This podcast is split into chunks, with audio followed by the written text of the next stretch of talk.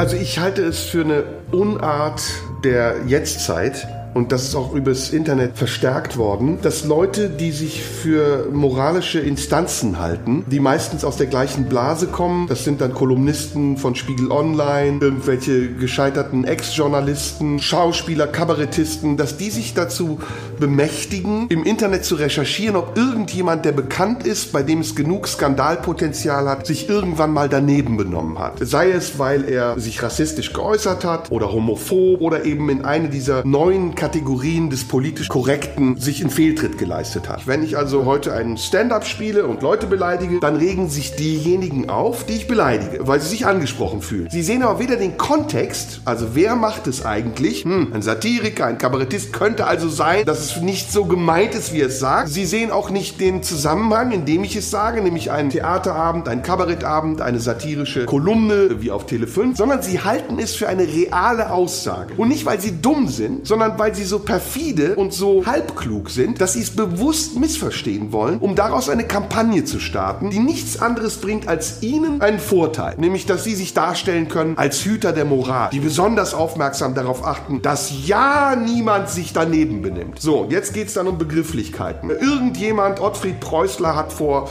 100 Jahren ein Kinderbuch geschrieben, in dem das Wort Moor vorkommt. Und dann sieht man, oh, der hat das Wort Moor geschrieben, die Kinderbücher müssen verboten werden. Das Wort Moor hat er aber geschrieben, weil es zu der Zeit vielleicht ein gebräuchliches Wort war und der Kontext es nicht als verwerflich dargestellt hat. Und deswegen muss das Buch eigentlich nicht vernichtet werden, sondern der Gedanke derer, die das Buch vernichten wollen, muss vernichtet werden, denn er ist zutiefst absurd, idiotisch und zweckorientiert, denn sie wollen ja nichts anderes als sich selbst darstellen. Und diese ganze Masche, die heute im Internet so gang und gäbe ist, immer wieder von denselben Protagonisten, die geht mir so was von auf den Sack. Ich will doch nicht wissen, ob Stefan Raab in einem eindeutig satirischen Format irgendwann mal auf einem schwulen Fußballturnier gesagt hat, auf die Manndeckung achten. Ich sehe sogar im Film, dass die Schwulen mitgelacht haben und ich will, dass die Schwulen mitlachen, weil ich weiß, dass sie dann den Humor haben, den man braucht, um tolerant zu sein. Ich will doch nicht wissen, ob Willi Wills Wissen in irgendeiner Folge einer Kindersendung zu Behinderten gesagt hat,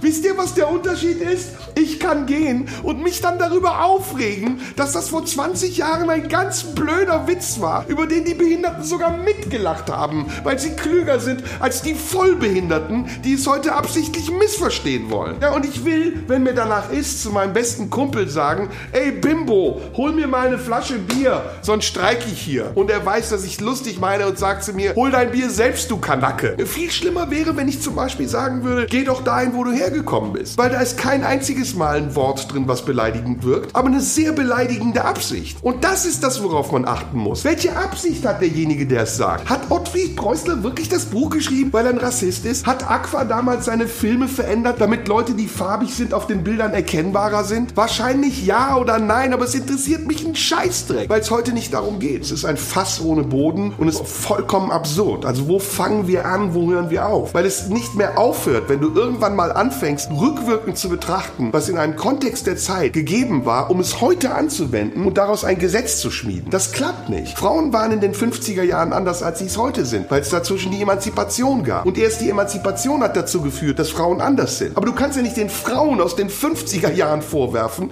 dass sie damals nicht emanzipiert genug waren. Du kannst auch vielen Künstlern nicht vorwerfen, dass sie auf der Bühne stehen und immer wieder ausprobieren müssen. Und ob sie damit die Terminologie ihrer politischen Feinde verwenden oder ihrer Freunde, das entscheiden sie selbst. Und nicht der Betrachter, der es nach 20 Jahren verurteilt und sagt, guck mal, der hat was gesagt, was im heutigen Kontext nicht in Ordnung gewesen wäre. Im damaligen damaligen war das okay. Und das darf auch heute okay bleiben. Wir sollten lieber auf die Dinge achten, die heute nicht okay sind. Und deswegen ist dieses ganze Rumgewichse auf, das ist Rassismus, das ist intolerant, frauenfeindlich, leckt mich am Arsch, nichts anderes als der Versuch, sich durch eine künstlich geschaffene Minderheitsposition das Rederecht zu geben und sich über andere zu stellen. Man muss miteinander reden und nicht übereinander. Und solange das nicht der Fall ist, bleibt es eine Scheindiskussion.